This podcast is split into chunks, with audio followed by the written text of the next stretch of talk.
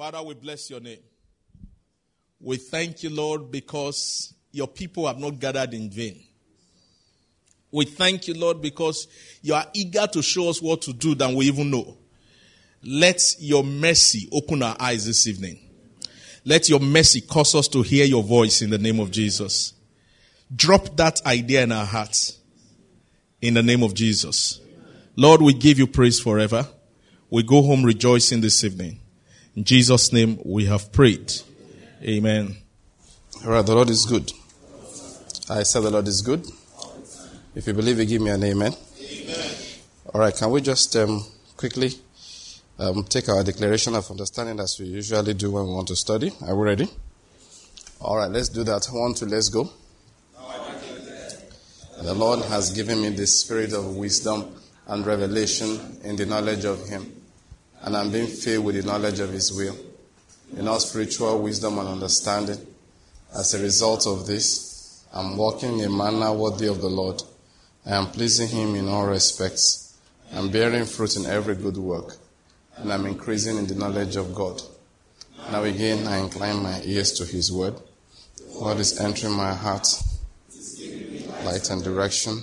It is giving me in every area, and it's making me more and more like the Lord Jesus. In the name of Jesus Christ, Amen. Amen. amen. I said, Amen. amen. If you believe what you have declared, give me another Amen. amen. And then the word of healing is coming to you again today in the name of Jesus Christ.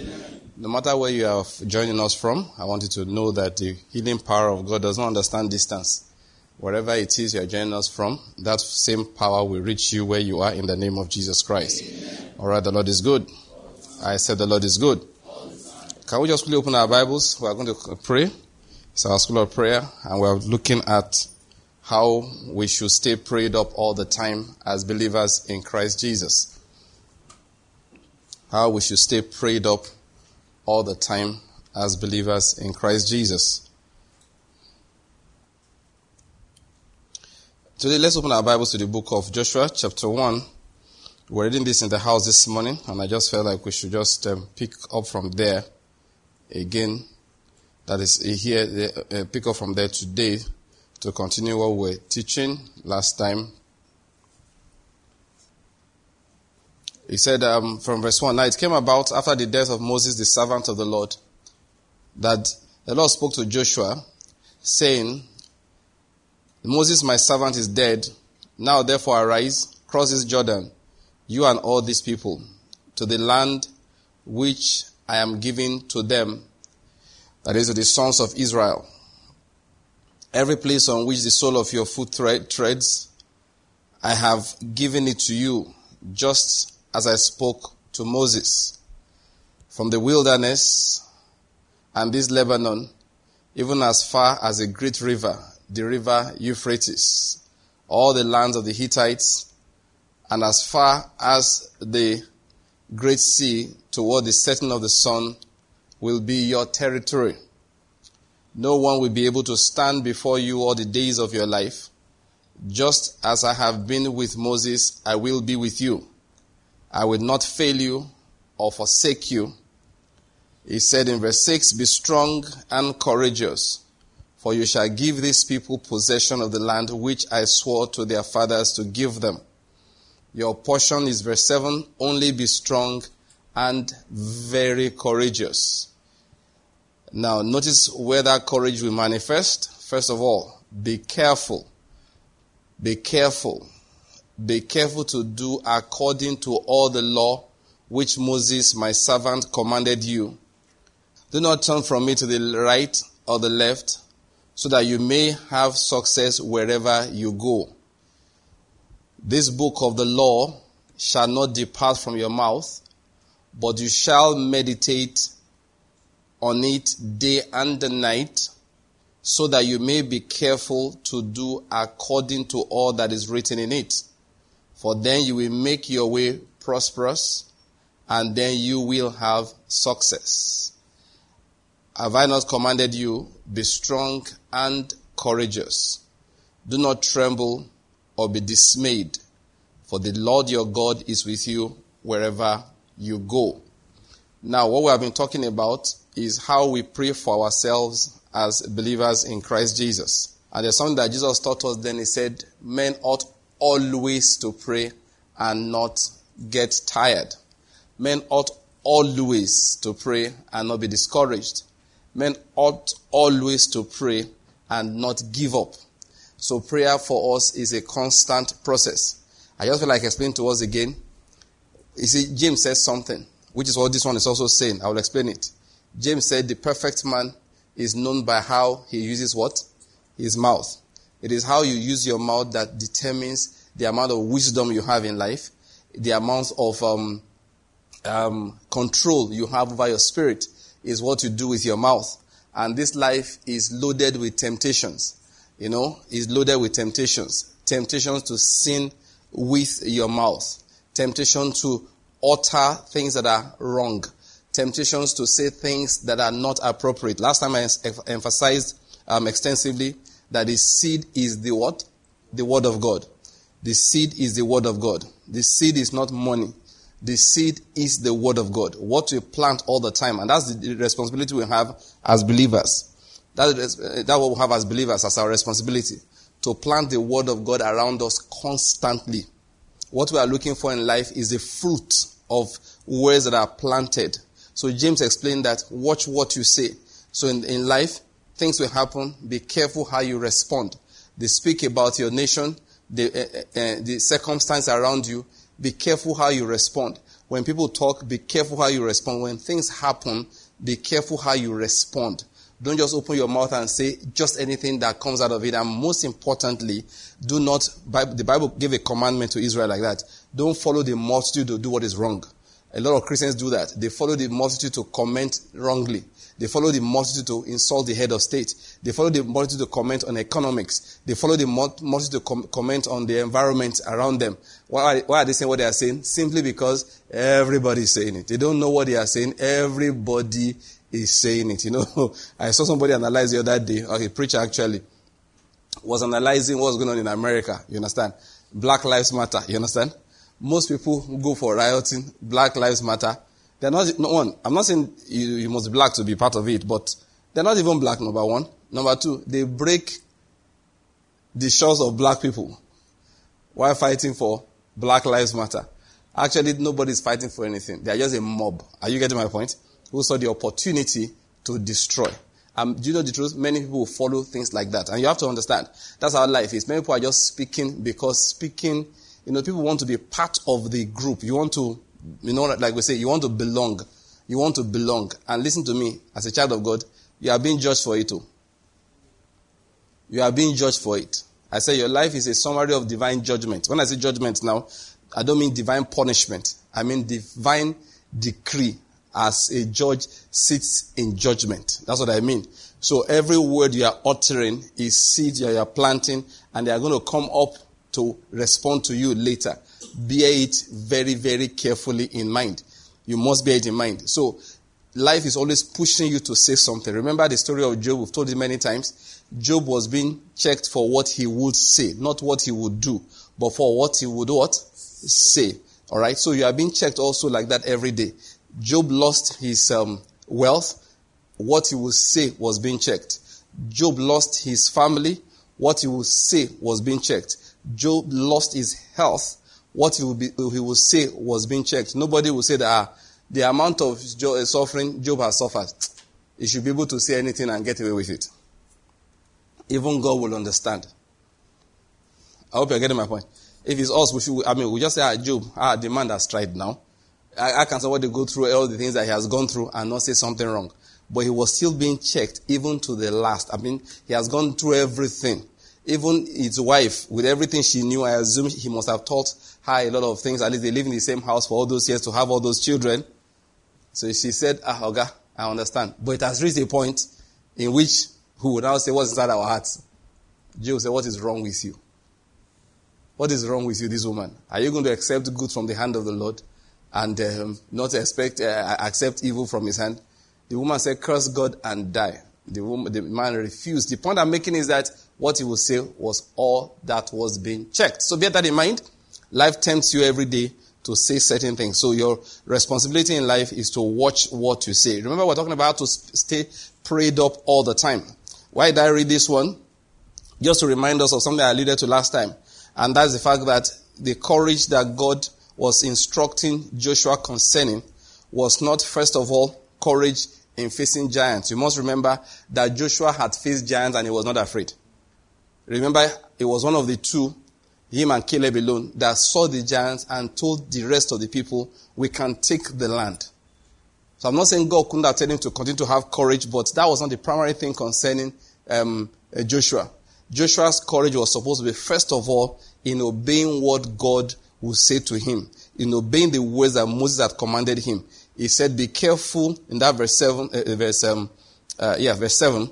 Be careful concerning those words, not to turn from it to the right or to the left. So the first courage that Joshua needed to exercise, the first courage, the first place he needed to show courage was in not turning from the instructions that God would give or the ones that God had given through Moses. And then I said, how will you ensure that you have this courage? How will you ensure? Because like uh, we all understand what grace is what you need to do everything you have to do. To obey God needs grace. It doesn't need determination. What does it need? Grace. To obey God needs what? Grace. It needs grace, not determination. If you are going to obey God, it will be because you have grace working on your side.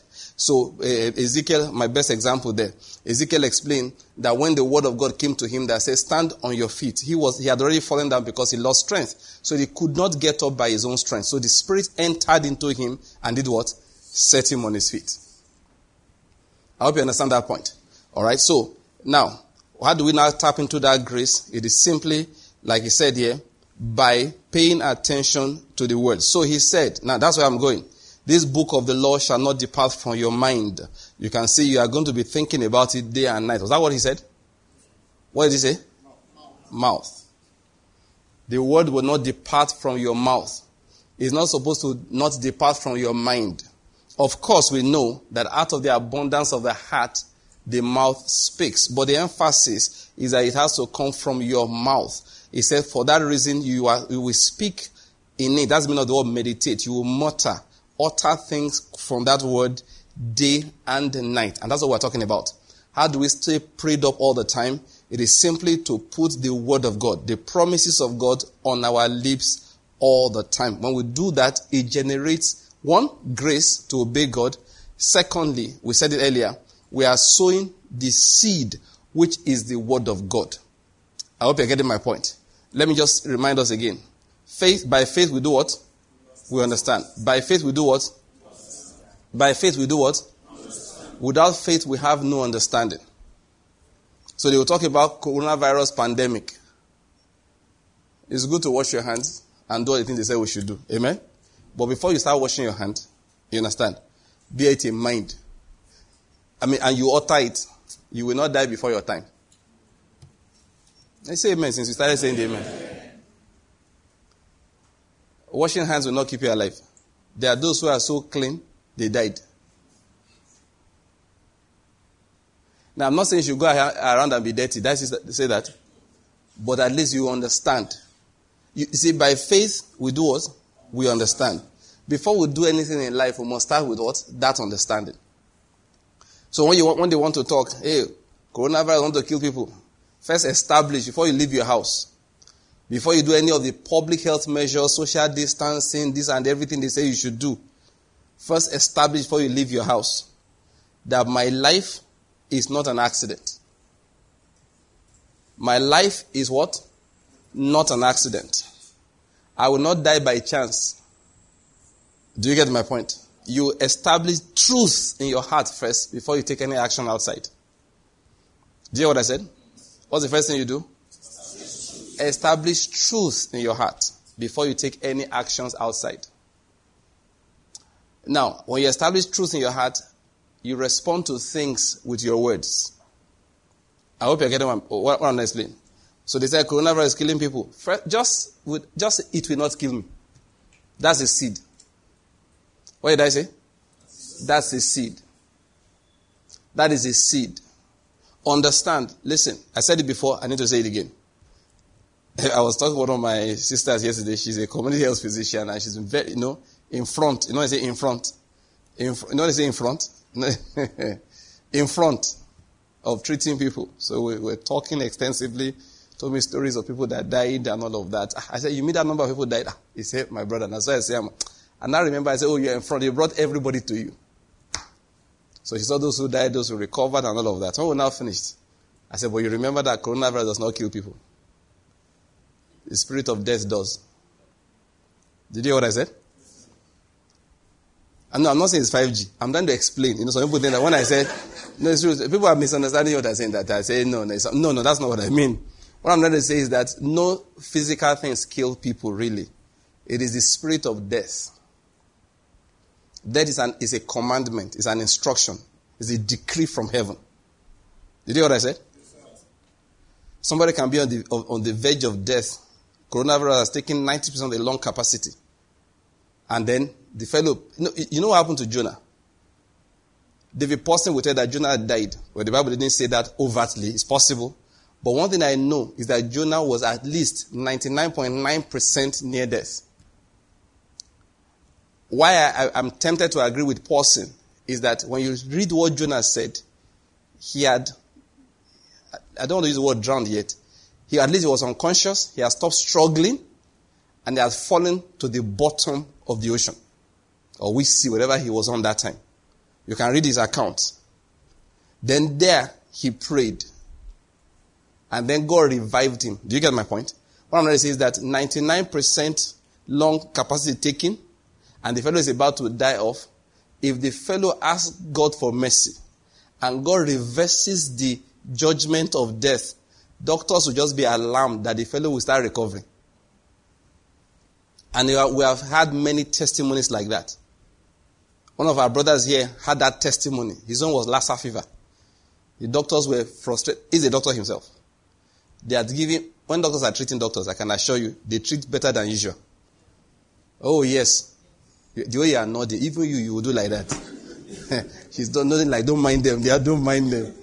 It's the way it is. When it's your colleague, you understand? The way they, uh, uh, the way they will rally around you, like, you'll be like, ah, you mean this country can work like this? You'll be amazed at what they can find.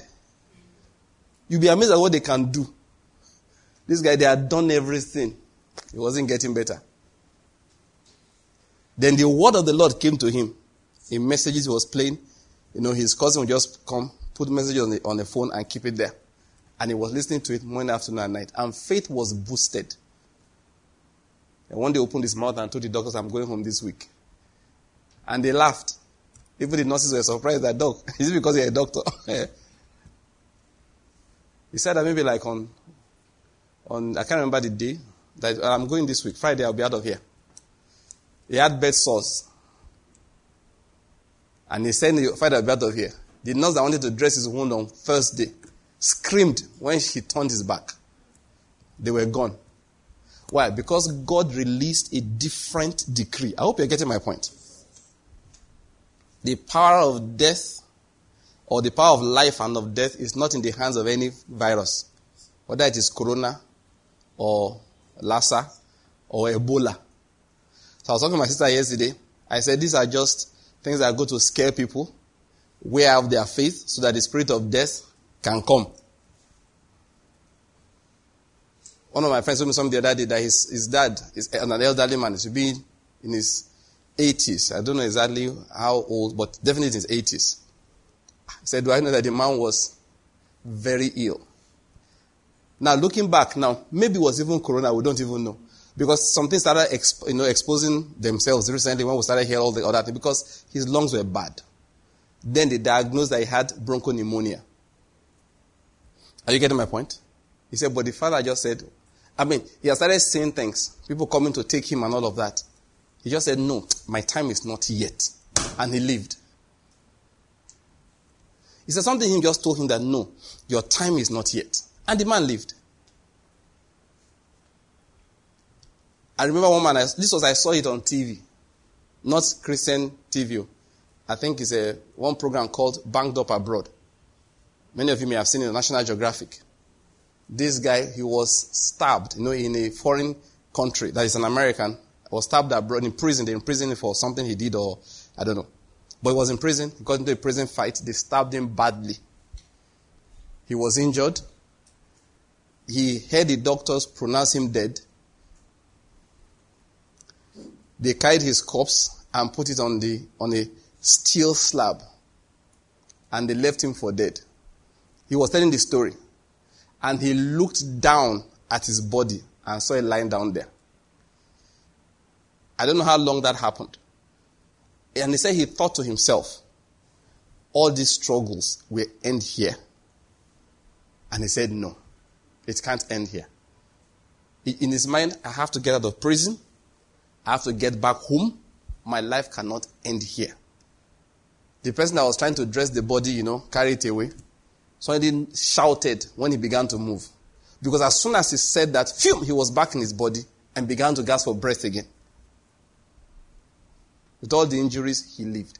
They had certified him dead. They had washed their hands off him. They had transferred his body onto a metal slab.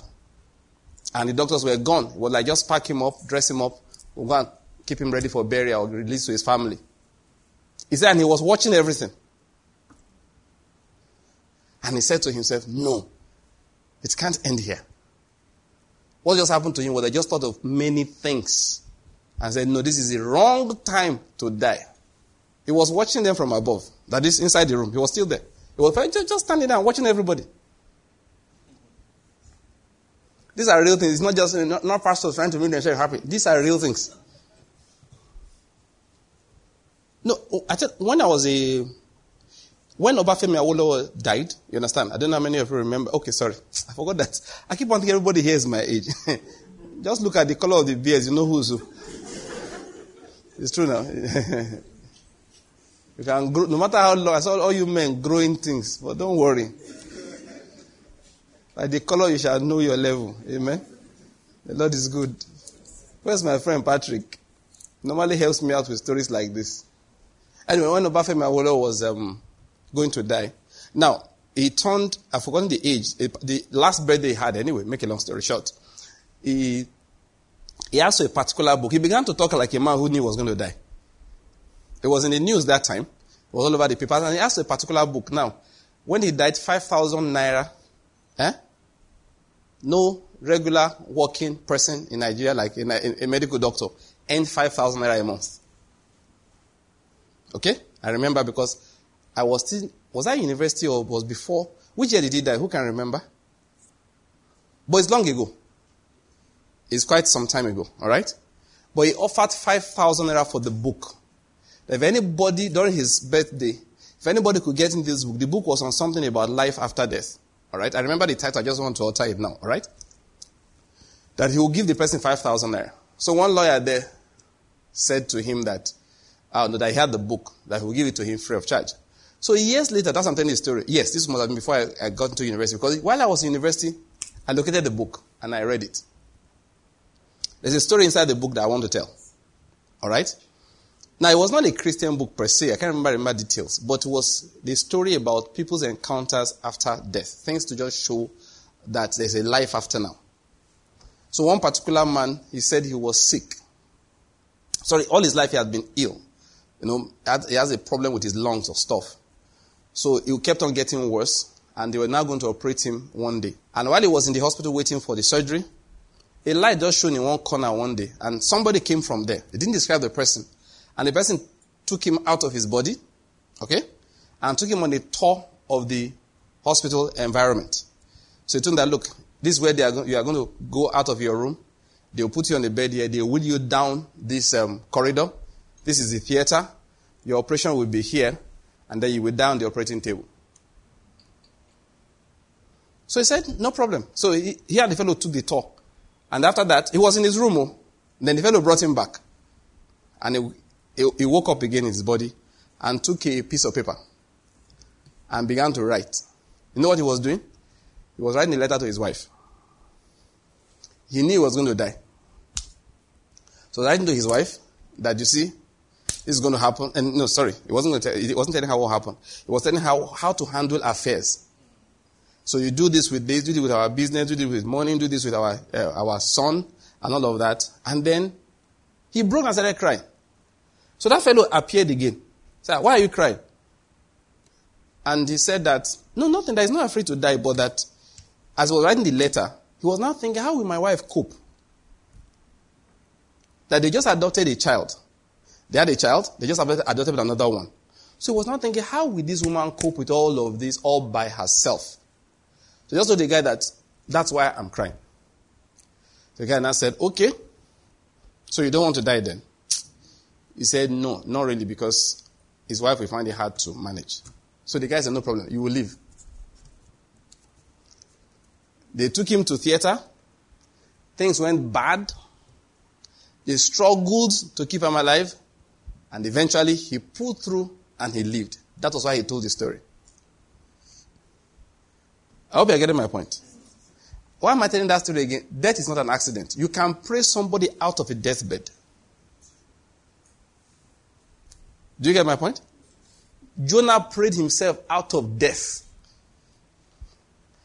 As I told the story of my friend's father, the man just said no, that no, the time is not right.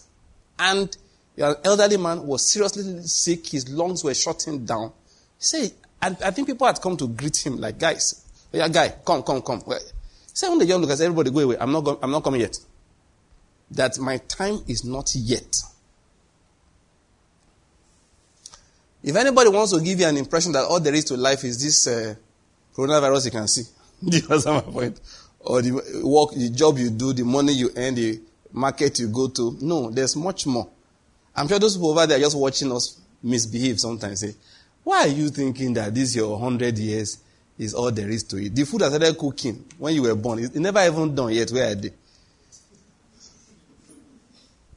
And it's still morning. Do you get my point? Relax. There's so much more. And the spiritual things control that which is in the physical. That's my emphasis. Remember I said with what? Without faith, we have what? No understanding. It's only by faith that we do what? We understand. You have to put these things in mind before you leave your home in the morning. Do you get my point? Put these things in mind. You know, one funny thing happened this afternoon. I've been looking for my car keys for three days. Three days. I needed the car key particularly because it had two attachments. One of them, a flash drive that contained important information. So yesterday I told the children, everybody come and look for this. They searched everywhere in the house. If I would have been so sure it was not in the house, except that I drove, you know, these cars can't drive without their keys. Have you noticed? Have you noticed that if you remove the key, the car will stop? Even if it's remote key, once it's far from the car, it will go off. So that was something that made it clear to me. The key has to be somewhere in the house. So, it's good to have young boys in the house. There are jobs that old men and girls can't do. Not even talk about old women. So I told one of my boys, yeah, come. So he will lie on the ground and look under the bed. I put light, he checked under the bed, moved furniture up and down, checked everywhere. Ah, ah. Will not find key. So one of our brothers, he was chatting with me this afternoon. So he told me something, ah, God has helped us, or give me testimonies. I just say, ah, praise God for your life. Meanwhile, I'm looking for my car keys and it's important. Please pray. So he sent me a message back. He said, this car key floats to where you'll be seen in Jesus' name. I said, Amen. Five minutes later, I sent him a message back. Found. After three days. What just happened was that as I was about to leave the house, I said, okay, let me go and get my shoes. So I walked in to where the shoe rack was. As soon as I was about to step in, I just had a flash in my mind. It's inside one of the shoes.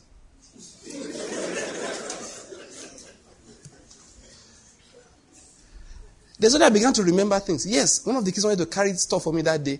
His hands were full. So for that reason, we dropped the key inside the shoe. So just went, stuck the shoe on the rack, and three days we've been looking for, for a shoe. So the shoe I had in my mind, I just rushed for the shoe, picked it, shook it, it wasn't there. I said, I lie. I began to pick shoe after shoe. Finally, I picked one. Hey, Choco Choco, hey, thank you. Give me my keys. So I sent him, I said, I said, bros, found. Less than 10 minutes after I told him, pray, and he prophesied. We now started chatting. God answers prayers. Oh. So. Some people say coincidence. Well, I like when the Father Nondo used to tell us when we were in school. Father Nondo was one of our priests. He said, well, you call answer to prayer coincidence. He said, no problem. The more we pray, the more coincidences happen. So leave it like that. Leave it. There's no need, there's no need to quarrel. Let's just keep on having coincidence. Let me pray for you. You have coincidence breakthrough. You will be coincidentally, coincidentally, let me speak my English word. Coincidentally, you will be saved. Amen. Bullet will miss you. Amen. It's coincidence, but you will be alive. Amen. Coronavirus will not catch you. Amen. You will catch coronavirus and chew it and spit it out. It's a coincidence, but it will happen to you. By coincidence, you just happen to be needed. You will happen to walk to a place where your skill is needed. And they will pay you what you used to earn in two years in one job. Amen. That has happened to somebody I will know before. Tunde Bakare, go and hear his story.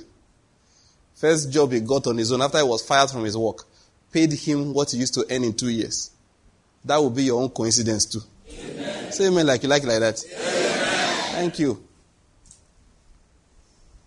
Why did I tell the story? Spiritual things are real. Spiritual things are what? They are real. They are very real. Put these things in mind before you leave your home. You know, the other day I told you I read an article. Somebody said that um, Africans like curses too much. You know, I, some people will now say, "Hey, one day I wrote who's going to hell."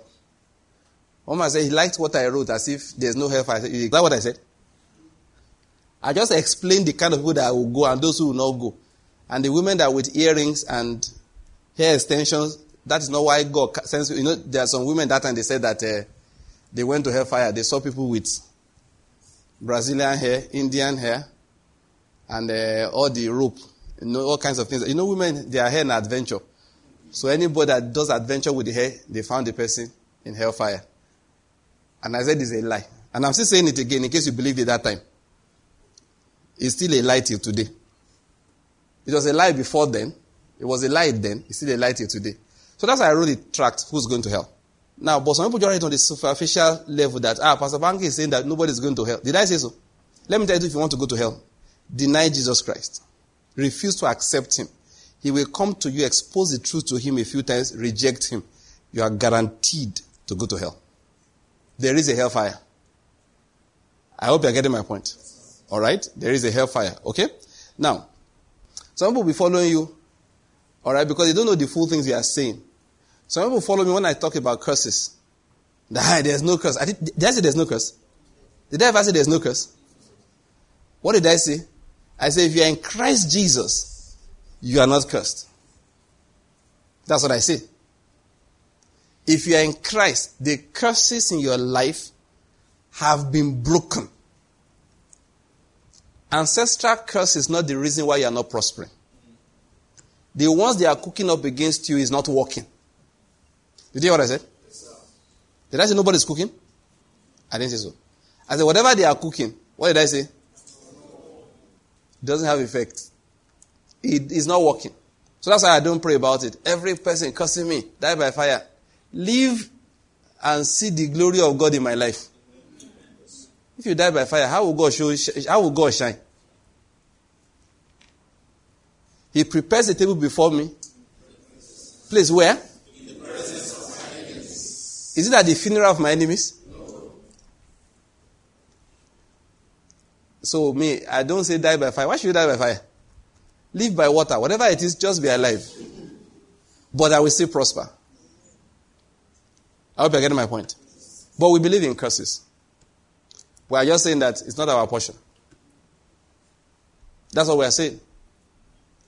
Now, having said that, when I read that article, I said, I responded. He said, no, it's not African believe in curses. I said, because if you don't believe in curses, you also cannot believe in blessing.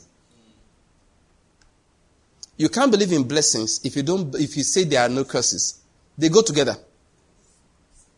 They go together. If there are blessings, there are curses.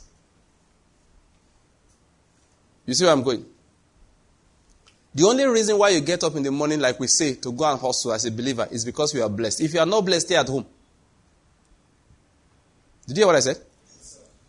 Remember, by faith, we understand.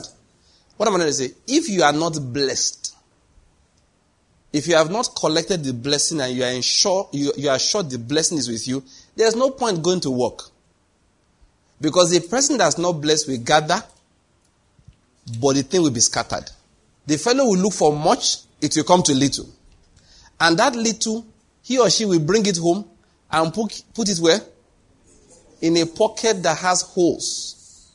Do you know why Christians go out to work? Because we know we are blessed. So a Christian that gets up in the morning to go and work, to go and do business, is declaring before heaven and earth that I'm blessed. I expect the labor of my hands to prosper.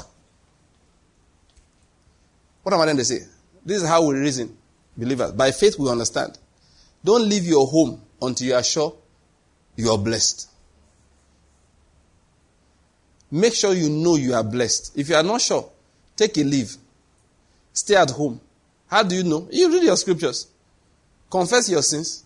Declare the blessing of God upon your day. One of the things, when my children and I, were praying, all right, when we were praying the whole home, one of the things we do, I say, now, invoke the blessing of, if it's Monday, say, invoke the blessing of, of God upon this working week. Speak to the week that it will yield for you. Are you getting my point? That's how you do it. You speak to the weak. The blessing I have in Christ, this week, you will yield, that you are speaking to the weak, you will yield productivity for me.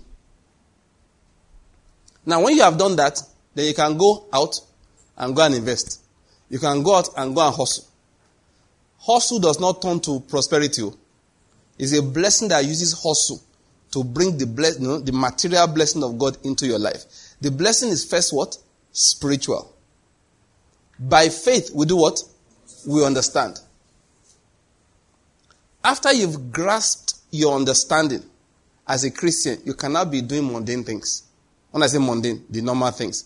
Wake up in the morning, get to work, plan, invest, work, bid for a job. Now, all those things are the physical mechanisms by which God brings the spiritual blessing into material existence. But without the spiritual one, you are just wasting time. So the Bible says, except the Lord builds a house, what happens? They labor in vain that build it. Now let me ask you, is it that when God is building, the laborers now go to sleep? Think about it. Except the Lord builds a house, they labor in vain that build it. So if the Lord is building, so we laborers are, the Lord is building, now let's go and sleep. Do we do that? No, we don't. Except the Lord watches over a city. The watchmen are awake in vain. Now, do they now say that, oh, the Lord is watching the city, will not be watchmen again? Are you getting the logic there? So even though God is doing something, I said it uh, last time, faith has its own duty every time. But my emphasis for today is that except the spiritual is in place, the material one is a waste of time. That's why we sow seeds. And the seed is what? Please say, I like hearing it. So if they say jog and then your heart to be healthy, don't believe it. What did I say? The other day, they won uh, a one Nigerian basketballer. How many of you read about it? In Turkey, right? Somewhere in Europe. It was exercise. Do you, do you get my point? A basketballer. Basketball is one of the most intensive games on the earth. Those of you play football, it is not half as physically intensive as basketball. I'm not joking about it though. Until you try it, that's when you know. Footballers, they are like lazy people where basketballers are. You know why? When you are playing football, it's bursts, then you relax. Relax. Most of the time, the ball is not on your side. Most of the time, you're just moving slowly, watching the ball. Then they pass to you, then you run. You run for like 15 seconds, then you stop again. In basketball, there's nothing like that. They have a small court. There are only six of them on one side. They are constantly moving and jumping, running and jumping. That is why they allow them replace many times. You can go into the game, leave, and come back. So if you are talking about exercise, is their, is their life. I played basketball a short while, no, I mean, as a young boy. the 1989, I remember, my friends, you know, SAP riot, now everybody's at home for coronavirus. We were at home that time for SAP riots. Babangida locked our schools for five months because we went on strike. Uh, we, we, we, we, rioted, okay? Nationwide, it was not just um, my school, nationwide. So in that period, I learned to play basketball. I traveled for one week. By the time I came back, I couldn't play. That is that short one week period. I had lost the stamina. It's very intense. So if he's exercising, they should live forever. That's why I'm telling the whole story. Yet, one, man, one Nigerian was playing last week, and then he dropped and died.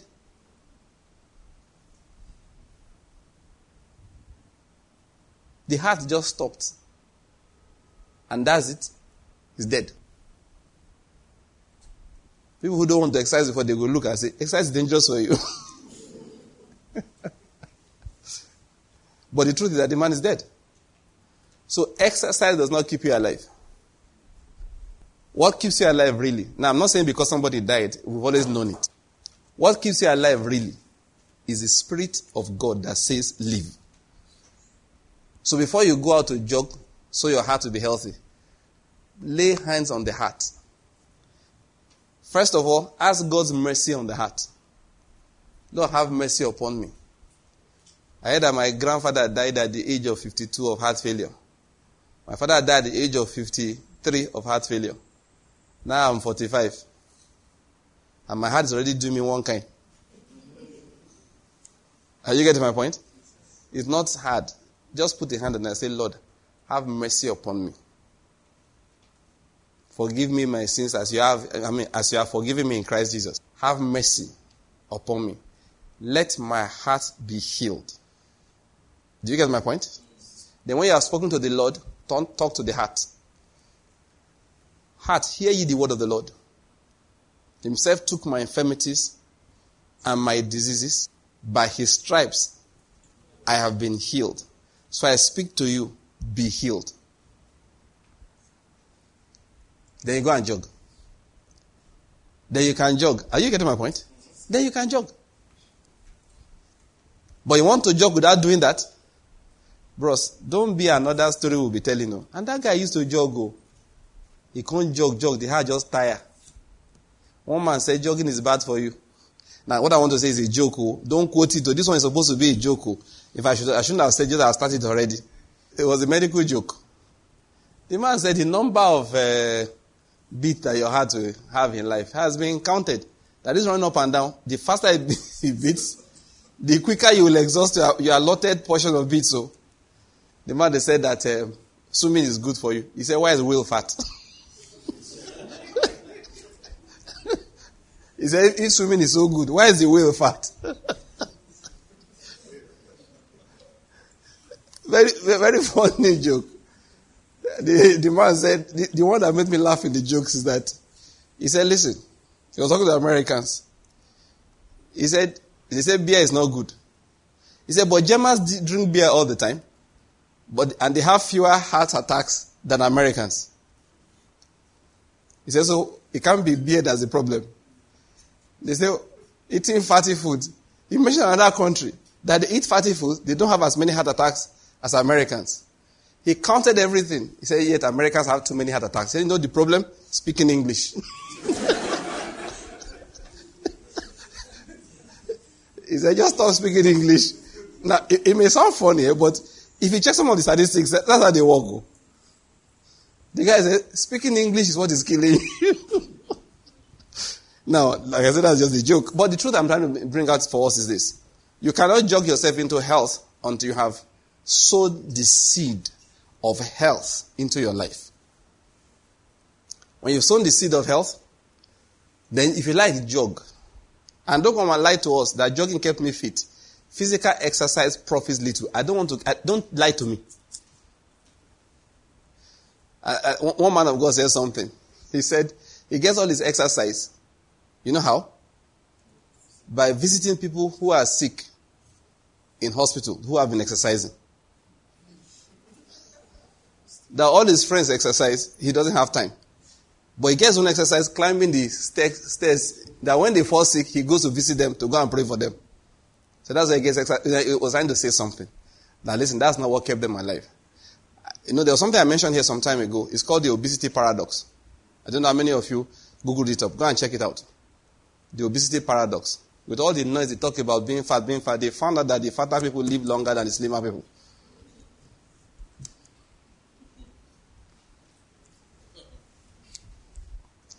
I told you, if you want to live long, what do you do? You sow the seed of the word. The seed is what? The word of God. Remember, I began this by saying that we first establish what?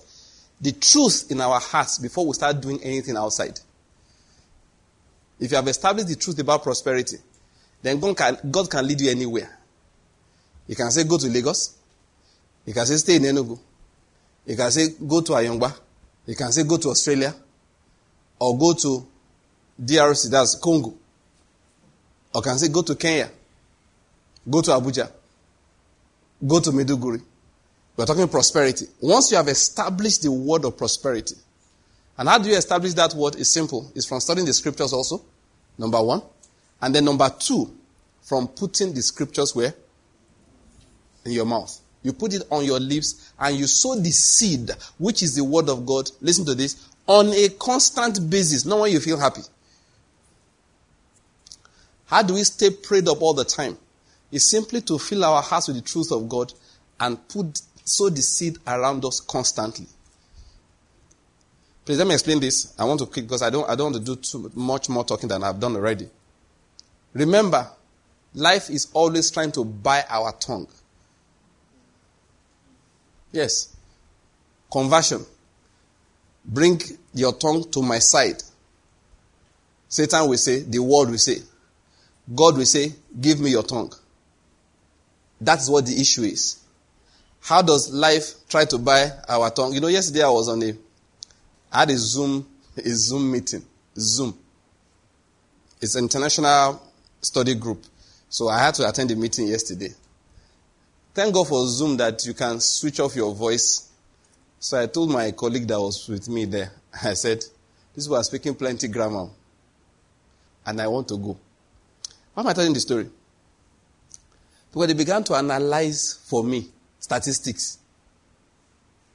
Those who ate this kind of food, and I, I, I was looking at the person presenting.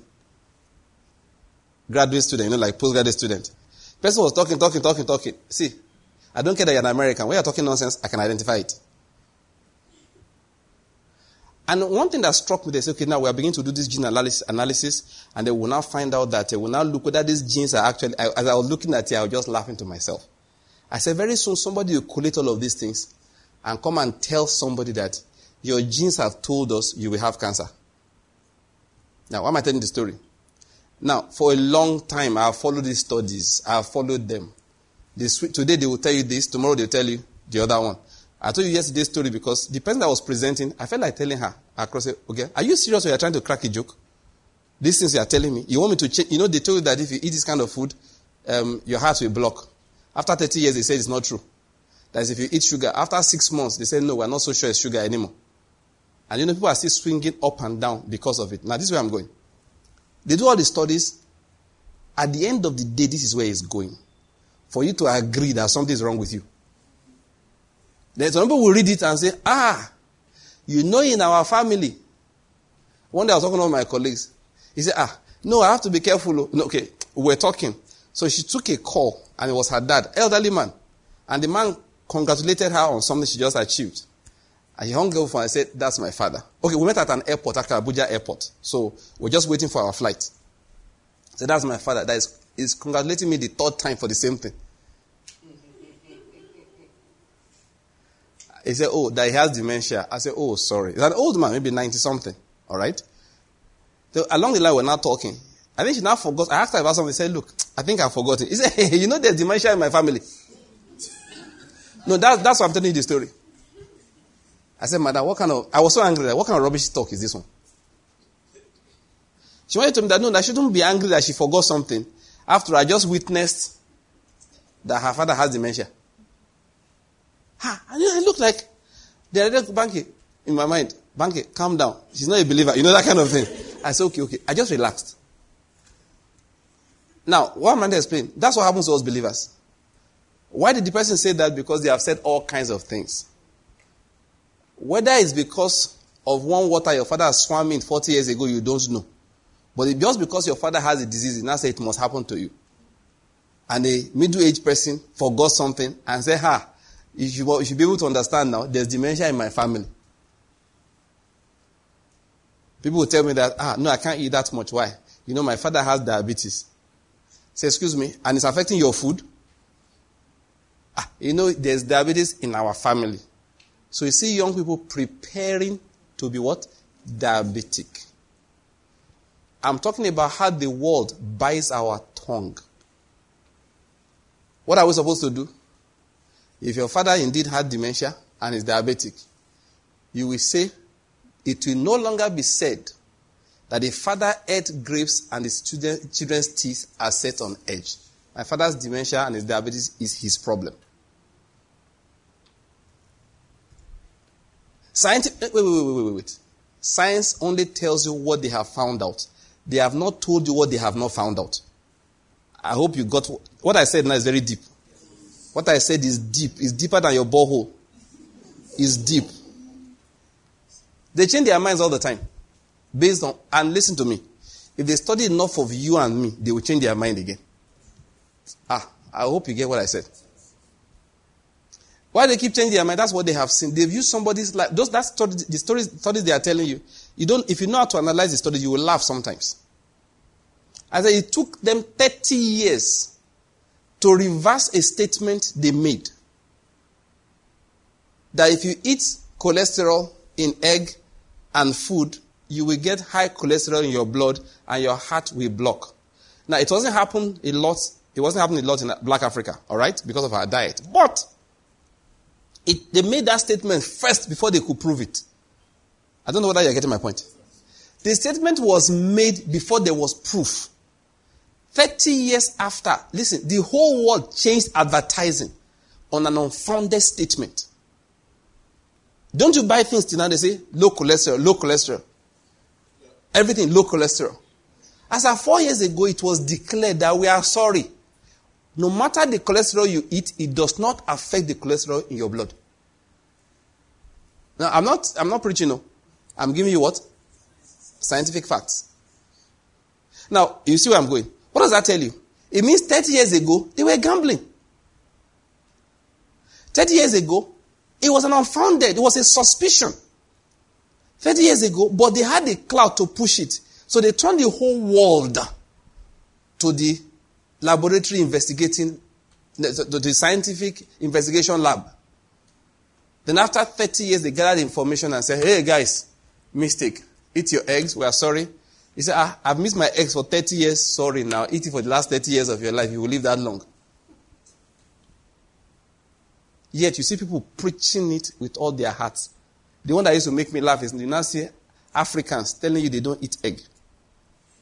Africans don't eat egg.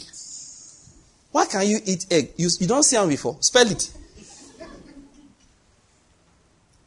Now, the point it, you see the preaching, the preaching, the preaching that don't eat. We'll even leave our pulpits. Anyway, let me not sit on these things, please. We'll leave our pulpits. We have sold our tongues to science. That's the point I'm making. Instead of sowing seeds that will say, I thank God for my food, it will be well with me. We'll say, please, oh, did they use uh, um, Ajinomoto to cook this thing? You are sniffing the aj to see whether something is there. Then I say, did they put garlic? Yeah, I like garlic. I like garlic. Why? Garlic, garlic cleanses your blood. What does it do? I have a classmate that we're always crying over it. We call her Mamalawo. You know, there's Babalawo. Mamalawo. He said coronavirus, boil garlic with uh, lemon grass and this and all of that. So anytime I want to say something, I said, Sis, we've collected lemon weed. Then don't worry, we are fine. And people are pushing all kinds of things.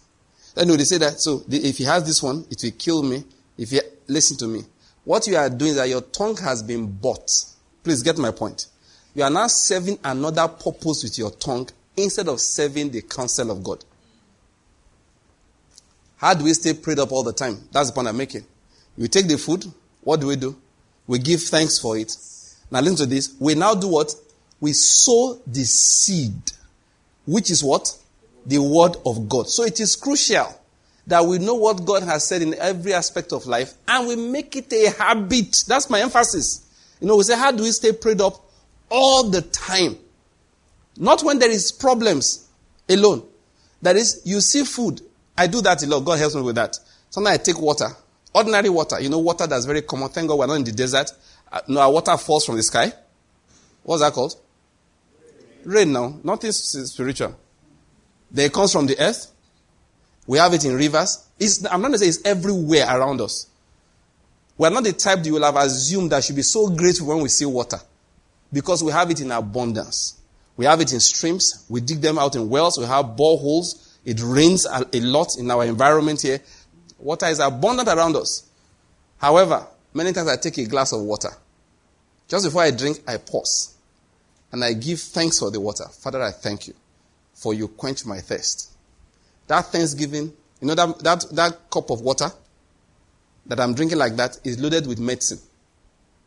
Because of what? Thanksgiving. David Pawson reported studies, scientific studies, that showed that, he said something, that if they calculated the power of prayer and the power of most of the, listen to this, antidepressant drugs that's been taken by people worldwide today, prayer is more potent. Now, I'm not talking about church. This was checked in hospitals. Patients that got prayed for and the ones that didn't get prayed for. How many of them needed antidepressants? Eh, what dosage did they need? How many of them needed painkillers? What dosage did they need? He said if there was a drug on earth that somebody could develop to get the same effect as prayer got, whoever develops will be a billionaire. Yet the same hospital will say, no, this is a secular hospital, you can't pray inside. What am I trying to say? Prayer works. You give thanks for a glass of water. It has more antidepressant in it than the best antidepressant in the world. What do we do to our environment? We do what? We sow the word how often? How often? Constantly. Look for every opportunity to sow the word. Ah, there's one I tell you, it happened to me once when I was in Lagos those days. I bent over a stick and I was playing with somebody in the, in the house where I was. I was just walking like this. Somebody and I said, hey, dog at 60. 60. You know, 60. I'm already looking at 60 now, Seth. But that time I was 20 something. He said, oh, dog at 60. I did, you know what they call holy anger? The stick I was holding, I took it up and pointed at the person that spoke. Okay, let me use this mic. I was doing like this. I just walking like this in the house. He said, hey, doctor, 60. I said, eh? Six, if you had said 95, I would even say, okay, maybe you don't know too much. You get my point? 60. Have you seen a passenger at 80? I saw one man the other day, I saw the video. He says about 100 and something years old. He dressed up on Sundays to go and preach? I have the video. People are disputing age. The man said, no, he knows his age is 104. At least I saw another one yesterday. Uh, that one is a sci- scientist. And that's is, is, is, British. He used to work in NASA. And he is um, 94. He still walks straight. And he likes taking walks because he likes the environment. And I've seen a man who started jogging at 75. Sorry, he didn't start jogging. He started marathon at 75. And I read his story when he was retiring at 86 or so. I can't remember the exact age. He started marathon at 75 because somebody advised him to start running to, have, to combat what? Depression. Because his wife died. He retired from running at 80 something. Yet, I was 20 something. Somebody said, Doc, at 60. I'm no, I'm still angry. I'm still angry. If you had said, if you had mentioned at 95, you get my point? I would say maybe, well, let's pray about it. We'll declare 60. I took the stick like this. I did like this. Pointed it. I said, He satisfies my mouth with good things. My youth is renewed like the eagles. I will never bend. That was how I ended it. I was just joking. I said, Me too, I was joking. Leave it like that. Let's joke. At least the joke has cancelled the other joke. And not take back thing joke. oh. No take back thing joke. Who of nonsense is that one? As you jokingly said, they also jokingly reversed it. You are even happy I didn't say back to sender. The Lord is good. The Lord is good. So, by faith, we do what? We understand. If you're analyzing the economy, please don't sit down and say, So, what are we going to do? I say this all the time. Isaiah 66, verse 12. Behold, I will cause prosperity to flow towards you like a river, and the wealth of the nations like an overflowing stream. I declare that thing once in a while. If you listen, if I get money and it's 2,000 naira, I declare it over the 2,000 naira as a fulfillment of that word. If it's a thousand times that, I declare it as a fulfillment of that word. If you tell me that naira went down, became 450, do you know I didn't even realize that. You know this noise we're making now? That naira is like 400 now, right? It was if it's new. I was listening to one of our old messages about four years ago when it crossed 500. Do you know, you know what I noticed? We didn't die. We didn't die. Did we die? Or, or you don't take, we can't remember. That's another joke I read somewhere. One man said, when I was young, I fall, I fall from, uh, from upstairs. Oh. The friend said, Jesus, you die? The guy said, don't take, I can't remember.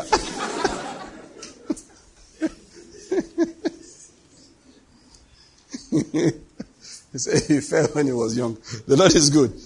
The point I'm making that, did we die that time? Did we become less prosperous? When the thing hung for 500, it, tired, it came down again.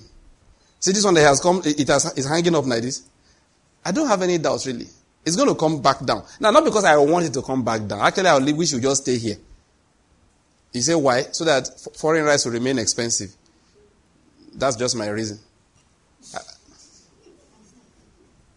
Yeah, I, I, think for the local people, I like the local farmers to be able to sell. Because the more they can farm, the more they can sell, the more they make money, the more the environment becomes richer. That's just my own idea. But unfortunately, that my prophecy might not come to pass. That is remaining there. It will slide down again. No, don't say amen because it means if you say amen, you want it to come down. What I'm just explaining is that I was listening to one of our old messages. Something was linked. I was trying to get some information you know, trying to put some things down. So I wanted to get the things I said that time. And I said, wait, do you know I'd forgotten? So I heard myself preaching that I said, well, last week the thing was five something, but now just talk. I said, ah, it really happened. And this was like five years ago, four, five years ago. I said, what? And we did not die. So why should you now tell me it's 420 now, now panic? I hope you're getting my point. So anytime you hear news, respond. Say, no matter what it takes, the Lord is our shepherd and we will not lack anything. Simple. So I like to declare at such times, I say, listen, he will cause prosperity to flow towards me like a river and the wealth of the nations like an overflowing stream. That is how we do what? We sow seeds all the time. There is seed you sow concerning your health. There is seed you sow concerning divine protection. One of the reasons why I tell, I like, I tell stories, alright? Stories, because when I was young, as a young believer on campus those days, stories built me up. Oh. They, they, how do you say that? They longer throated, me. They stirred up my desire. Let's speak proper English. No, this is people are watching from America. They stirred up my desire, amen, for spiritual things. They made me want to know because I read books like um, The Gentle Breeze of Jesus.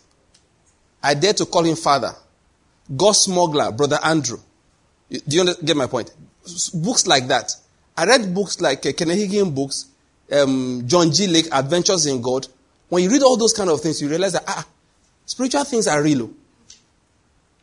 We read stories of divine deliverance. You know, I, I watched one guy's story yesterday, right, in the BBC report. Now, he's not a Christian, but I want to just show how God operates, you know. I don't know why God spared his life. I'm sure God had a, a reason for it. He said when ISIS took over, you know, ISIS, Islamic State, when they took over their part of Iraq, it was a recruit. They just recruited them, they came for training. Their officers ran away. So those guys, he was um, Shiite. Those guys who came, ISIS was, they are mostly Sunnis. So they collected everybody, allowed the Sunnis to go home, and decided to kill the Shiites because they claim they killed Saddam. Hussein. He said they laid all of them down and they were shooting one after the other. So one guy came to him, said he heard the first shot go off, the first guy died. Next one, the first guy died. The third shot killed the guy right next to him. And the guy's blood spilled all over him. He was covered with the guy's blood. He said, I don't know where the next shot went. I heard it. I don't know what happened to it. So the guy, you know, he was the next person to be killed. So they shot him. He heard the shot. He didn't feel anything. He said, after a while, one of them said, he's still breathing. So they wanted to shoot again. The other guy said, leave him. He's an infidel. Let him suffer slowly. He said what he did not know was that the blood he was seeing on him was not his own. I don't know whether you get the point. So the guy who said he wasn't the one that shot, he said, Oh, leave him, infidel. Because this guy is Sunni, the other guy is Shiite. Alright? He said, Leave him. Let him bleed to death slowly. Let him suffer. So the other guy laughed and left him. And they assumed everybody had been shot. And they left. So he just lay there till it was dark. And he got up and there was not one bruise on him. Nothing. He just got up, walked away in the dark. Why God spared his life? I don't know. But how he spared his life, you can see. Now listen to me. This was point blank shooting. It wasn't shooting from a target long range. They were shooting pam. They were lying on the floor. They were just shooting them one after the other and killed everybody. They fired the bullet at him. He said he doesn't know what happened to the bullet. Doesn't know. He didn't tear his cloth, nothing. I like to tell stories like that because we hear so many stories. Uh, kidnappers collected people and killed them. Bandits went here and killed 20 people. You know, in your mind, if bandits come to our village, I will die. No, that's what they are telling you. So what do you do? When you hear such news, Psalm 91. A thousand may fall at my side, ten thousand at my right hand, it will not come near me. When you read the newspaper, you see that, please, what do you do? Sow the seed of the word. Don't react with, we don't know what's going on in this country. People are dying like chicken. We have told Buhari to sack the service chiefs. I don't know what he's waiting for. Oh, no, no, no, no. This country is bad. Listen to me. Let me say this to you. Every negative seed you sow is waiting for you to germinate. Oh. In fact, it's germinating. You have to kill it. Today, you are going to kill every negative seed you have sown. All the ones you read from genetic studies about your life, you will kill it today. You have to uproot it. The thing about the word of God is that it's a weapon for uprooting also. It's a seed. It's still the weapon to uproot. What did God say to Jeremiah? I put my words in your mouth. With that word, what do you do? You will uproot. He gave him four things to do. Then added two to it. You will build and do what? Plant. The word of God is still the uprooting weapon. So today we are going to do what? Uproot. Because if we don't, when you sow seeds, it's germinating. I like one thing, one saying in Western Nigeria. Say if you want, you want to step on cool ground, you know what you do? You throw water ahead. So believers who must learn to throw water ahead into our future, into our tomorrow, into our destiny. You hear all kinds of stories. Listen. Hmm. Anyway, let me not bore you with, with bad stories. I've seen all kinds of bad things oh, in this life. Oh. I've seen people suffer sometimes. Eh? You don't know that you want to cry. Sickness, I'm talking about illness. Oh. You, don't, you just look and say, God, why should people suffer like this? I thought yesterday when I was talking about our sister, and she told me stories of people who died from COVID 19.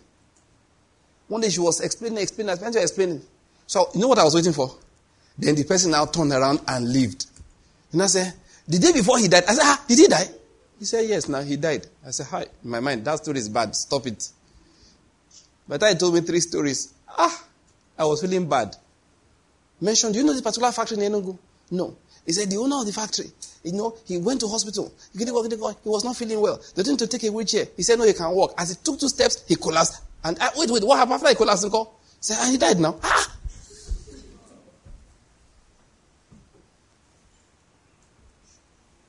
When I heard the story, sir, I started feeling bad.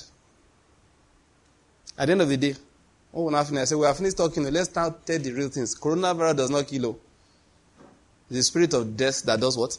That kills. And it does not have our name. Amen. It doesn't have your name. Amen. I said this again. I've said it before. Let me say it again. There are names it has. You can ask the Lord to wipe it. Do you know that? You know that spirit of death had the name of everybody in Nineveh. You know that? He was coming to Nineveh 40 days after Jonah. Then the people knelt down and prayed and begged God. And God took the sheet and tore it. And that generation did not see judgment. So even though this spirit of death has a name of somebody, if you get to your knees and pray for that person, the Lord will not say, because you asked, He will wipe it out. I tell those stories because it stirs up faith. Because you hear the negative ones so much, you don't know that they are buying your tongue. Some people make decisions. I know that before I used to get angry. Why would you do such a foolish thing? But now I don't get as angry as before. What's my reason?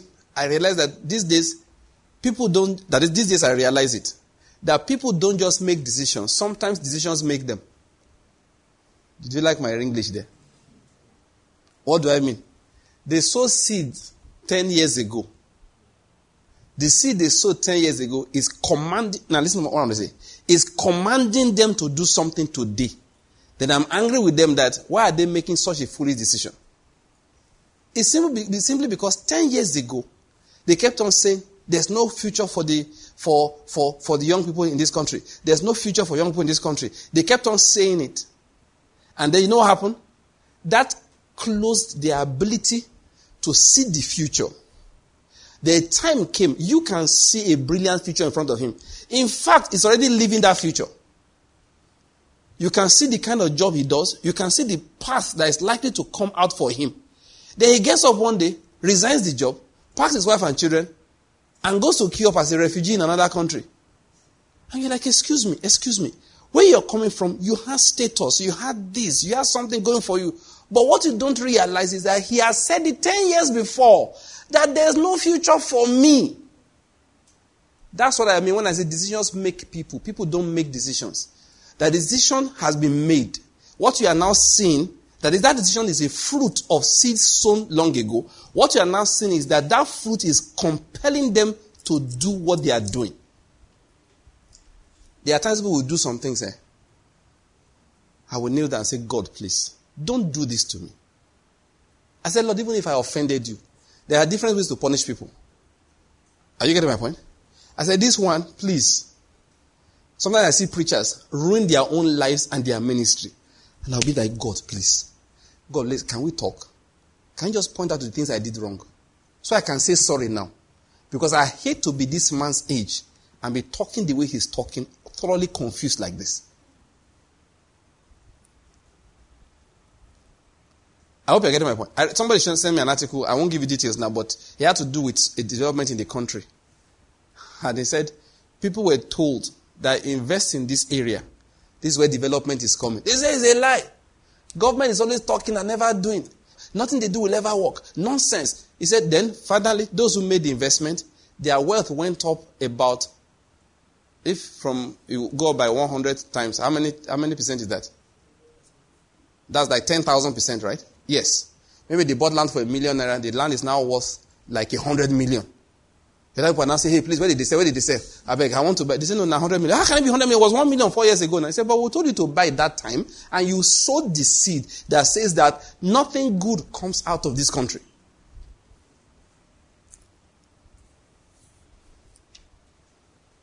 Please, I hope you're following my point. See, you have to fight. Let me say this quickly. Even if you are, you are not sure to produce, are they so good seeds? Let us assume I give you land here. Eh? They now say that um, this land is not good, though. It doesn't produce much. But God said you must sow. Now let me ask you a question. Will you rather sow beans, that is cowpeas, or sow bean, devil beans? You know what they call devil's beans? Have you fallen into it before? All these people that grew up in Lagos, they don't know what you're talking about. The way Israel is laughing, he fell into it before. That his laughter is an experiential laughter. Like, oh, more, I still remember. How many people have fallen into it before? Oh, it's happened to me like two times when I was young. You, you have never seen that kind of before. If you want, oh God, it's, it's wickedness. The kind of, you know, there's no medical treatment. When we're young, there's one local treatment. What local treatment do you know? Palm, palm oil, yes. Uh, this, you don't see them before. You, they, they, they, they, they stand here, pour oil from my head. I was anointed with oil. my cup was overflowing, I'm telling you. Now let us assume, therefore, we have this plot of land. You must plant something. You must plant something. We are not sure the land will produce. Which one will you rather plant? Even if you have to gamble, what do you do? Plant the proper beans now, so that if it produces, at least you'll be able to eat. Why do you want to plant devil's beans for your on your own land and into your own destiny? Like I tell Christians, when I say the age of miracles is gone, I say, even if it was true, why do you want to believe it? So even if you are not sure, at least believe the one that will favor you. Like now, they say that um, in this country, there's no good thing for somebody. The other person says, in this country, there's good thing for somebody. What do you do? You stand on the side of the person that says is good. Because if anyone comes to pass, this one favors you more. Sorry, please, it's not common sense. That's how you know that human beings, anyway, it's ignorance. They don't know what they are doing, is that they are sowing seeds concerning their lives. Let's ask our few those of us who can. I want us to begin to uproot seeds Quickly, let's open our Bibles. I just want to read that Jeremiah chapter 1. This man said to God, I cannot speak. I'm a youth. God said, All that I command you, you shall speak. That's all. In verse 7, he said, Everywhere I send you, you shall go, and all that I command you, you shall speak. Do not be afraid of them, for I am with you to deliver you. That's God speaking to Jeremiah. Now, notice verse 9. Then the Lord stretched out his hand and touched my mouth. And the Lord said to me, Behold, I have put my words in your mouth.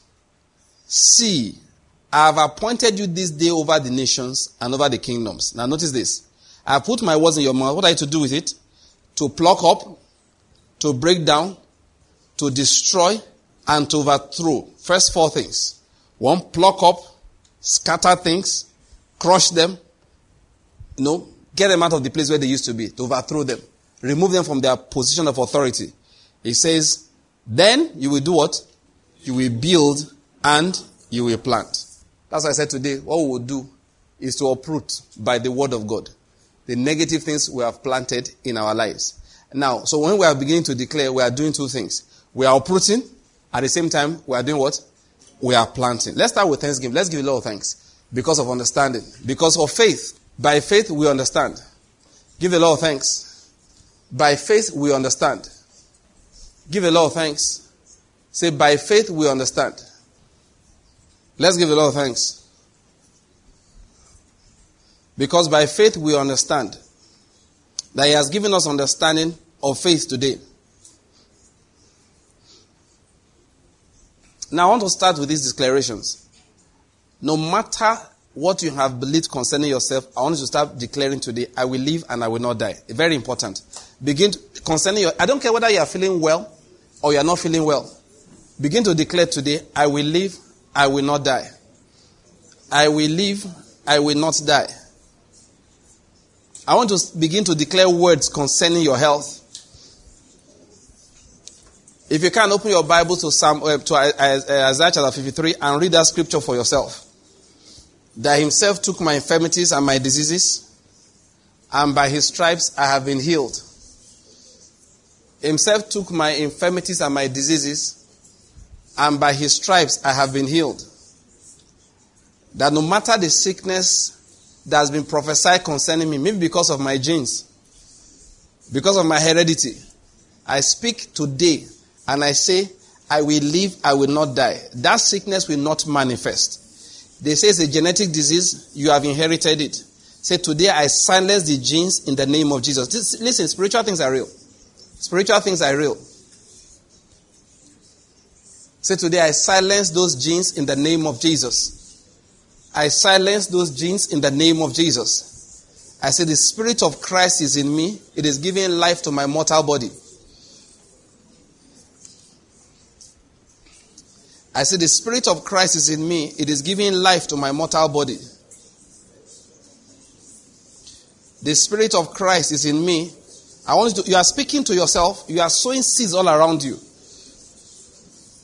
Say, That Spirit of Christ, the same Spirit that raised Jesus from the dead, is in me and is giving life to my mortal body. Even though my body was subject to, to death because of sin, Yet the Spirit of God will give it life because of righteousness. You can open your Bibles to Romans chapter 8 and pray from there. He said, Christ is in me. He said, if Christ is in you, though the body is subject to death because of sin, yet the Spirit will give it life because of righteousness. He said in verse 11, if the Spirit of Him who raised Jesus from the dead dwells in you, he who raised Christ Jesus from the dead will give life to your mortal bodies through his spirit who indwells you. Now begin to declare now, I have life in my mortal body. The spirit of Christ is in me, is giving life to my mortal body. It is killing the genes of diabetes, hypertension, any form of cancer, any kind of tumor. In the name of Jesus, it is killing the genes that make people sick. It's silencing them. It's silencing them. It's silencing them it is silencing them in the name of Jesus Christ. It is silencing them. Begin to speak those words. You know, remember we are, we are sowing seeds. We are sowing seeds. Whether you are sick now or not is not the issue. It is what is Christ doing in you. Speak those words. You may be 20 now. You may even be 17. You may be 18. But speak those words. They will deliver you. Those words will deliver you at the age of 35. Those words will deliver you in 30 years' time. Say, The Spirit of Christ is in me, giving life to my mortal body. The Spirit of Christ is in me. It is giving life to my mortal body. The Spirit of Christ is in me. It is giving life to my mortal body. The Spirit of Christ, that life, that life, that same Spirit that raised Jesus from the dead, is a life giving Spirit. The second man is a life giving spirit. Jesus, for me, has become a life giving spirit. What is life? The force, the living no, juice of God that entered into Adam and Adam became a living soul. That juice of God that gave him life, that caused the genes to begin to function. That juice that Jesus injected into Lazarus by his words and he came back to life. That spirit in his intense form raised Jesus from the dead. He breathed upon them said, Receive the Holy Spirit. Say, I have received that Holy Spirit. Declare it, I have received that Holy Spirit. It's correcting my genes. I have received that Holy Spirit. It is correcting my immune system. I have received that Holy Spirit. Oh, it's important. Speak, speak to your environment. I have received that Holy Spirit. That same Spirit. It raised Jesus from the dead. It is giving life to my mortal body. That same spirit, it raised Jesus from the dead and it is giving life to my mortal body. That same spirit, it raised Jesus from the dead. It is curing cancer in my body. Now, speak to, and if you are sick right now, speak to that part of your body that is sick. Yes, the cancer may be in the leg, may be in the liver, the ovaries, in the breast, the cervix, the prostate, the brain, the kidneys. Speak to it, address it. See, you don't have to have power. I command you to go out. That's not what I'm saying.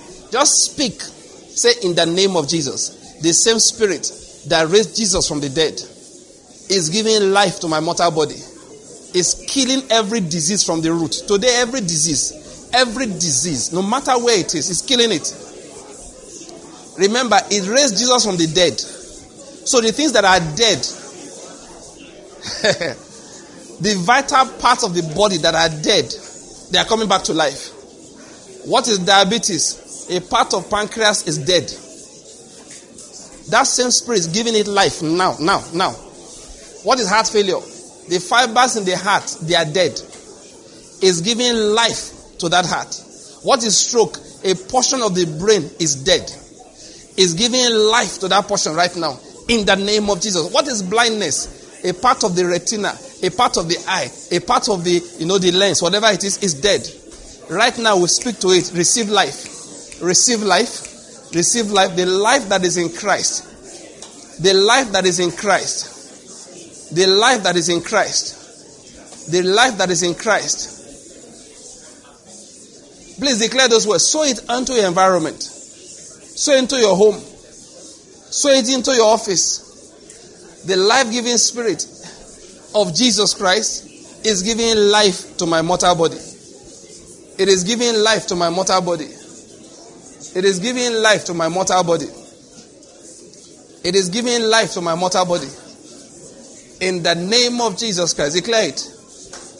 Oh, I want us to tackle health matter today. Say, I reject the counsel of death. I reject the counsel of sickness. He himself took my infirmities and my diseases. We are just sowing the word. Remember, the seed is the word of God. He said, My son, attend to my words. Incline your ears to my saying. He said, They are life to those who find them and medicine to their whole body. What you are doing, you are, you are drinking medicine. You are drinking medicine. Somebody will have a testimony, I'm telling you. Oh, as you are praying with us, you will have a testimony. You will have a testimony. There are testimonies that people will tell you about you. Somebody is going to see you in the next one week and shout when they see you. What happened to you? That is when you realize that something has dropped off from you in the name of Jesus. Sow that word into your environment. Say it. He took my diseases to his cross. He took my diseases to his cross. I rose with him with newness of life. It's just a seed. We are just declaring around you.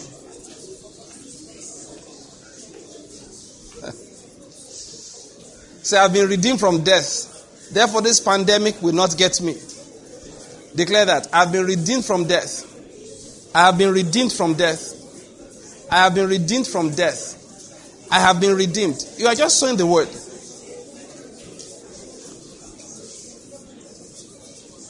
Which word are we sowing? He said, Those that have believed, they have passed out of death and they have passed into life. Declare that. I have believed in Christ Jesus. Therefore, I have passed out of death and I have passed into life. Say, the stamp of life is upon me. God has forgiven my sins.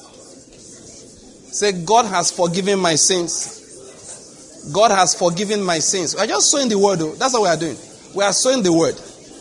We are just sowing it, sowing it around. I will not die, I will live. I will fulfill the purpose of God for my life. My life is in the hands of the Lord Jesus Christ. He has given me life, He has shown me mercy. I'm accepted in Him. I am beloved of the Lord. The days of my life are written in his books, and I will fulfill everything written in those books. I declare that I will live and not die, but I will declare the purpose of God. I will fulfill the purpose of God for my life. Oh, let's continue to declare it. Today, let's just tackle the health matter. Next time, we'll talk about other things productivity fruitfulness on every side. But we can just take a few words of them. Bless your environment. Say, I have the power to get wealth. He has given me the power to get wealth. We'll pick it up from there. God helping us. He has given me the power to get wealth. It is the Lord my God that is giving me the power to create wealth. Say, because poverty is a curse, it has been broken in my life. I have been redeemed from the curse of the law. I have been redeemed from unproductivity. The earth is blessed for my sake. For the sin of Adam, the earth was cursed. For the righteousness of Christ Jesus, it has been blessed. Whatever I put my feet upon is the holy ground. Therefore, productivity is my portion. God has given me the power to create wealth. Say, the Lord is my shepherd, therefore I shall not lack anything. I am blessed, therefore I am a blessing. Whatever I put my hands to do prospers. Because the word of God is living in me.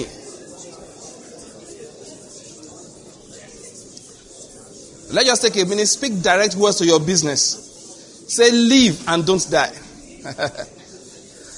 Speak it to your career. Speak it to your skill. The skill that God has given you. Say, live and do not die. Live and do not die. The anointing of God to be productive upon you. Speak to it. Say, live and do not die. The anointing for ministry. Live and don't die. Declare it. Say, this is the word of God concerning me.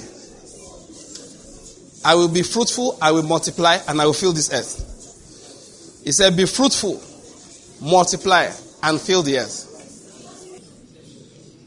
Let's use another 20 seconds to declare that and declare fruitfulness um, over our environment, that, our, that the works of our hands are blessed. That the works of our hands are blessed. Let's declare that. And these are the seeds that we are sowing and we will continue to sow.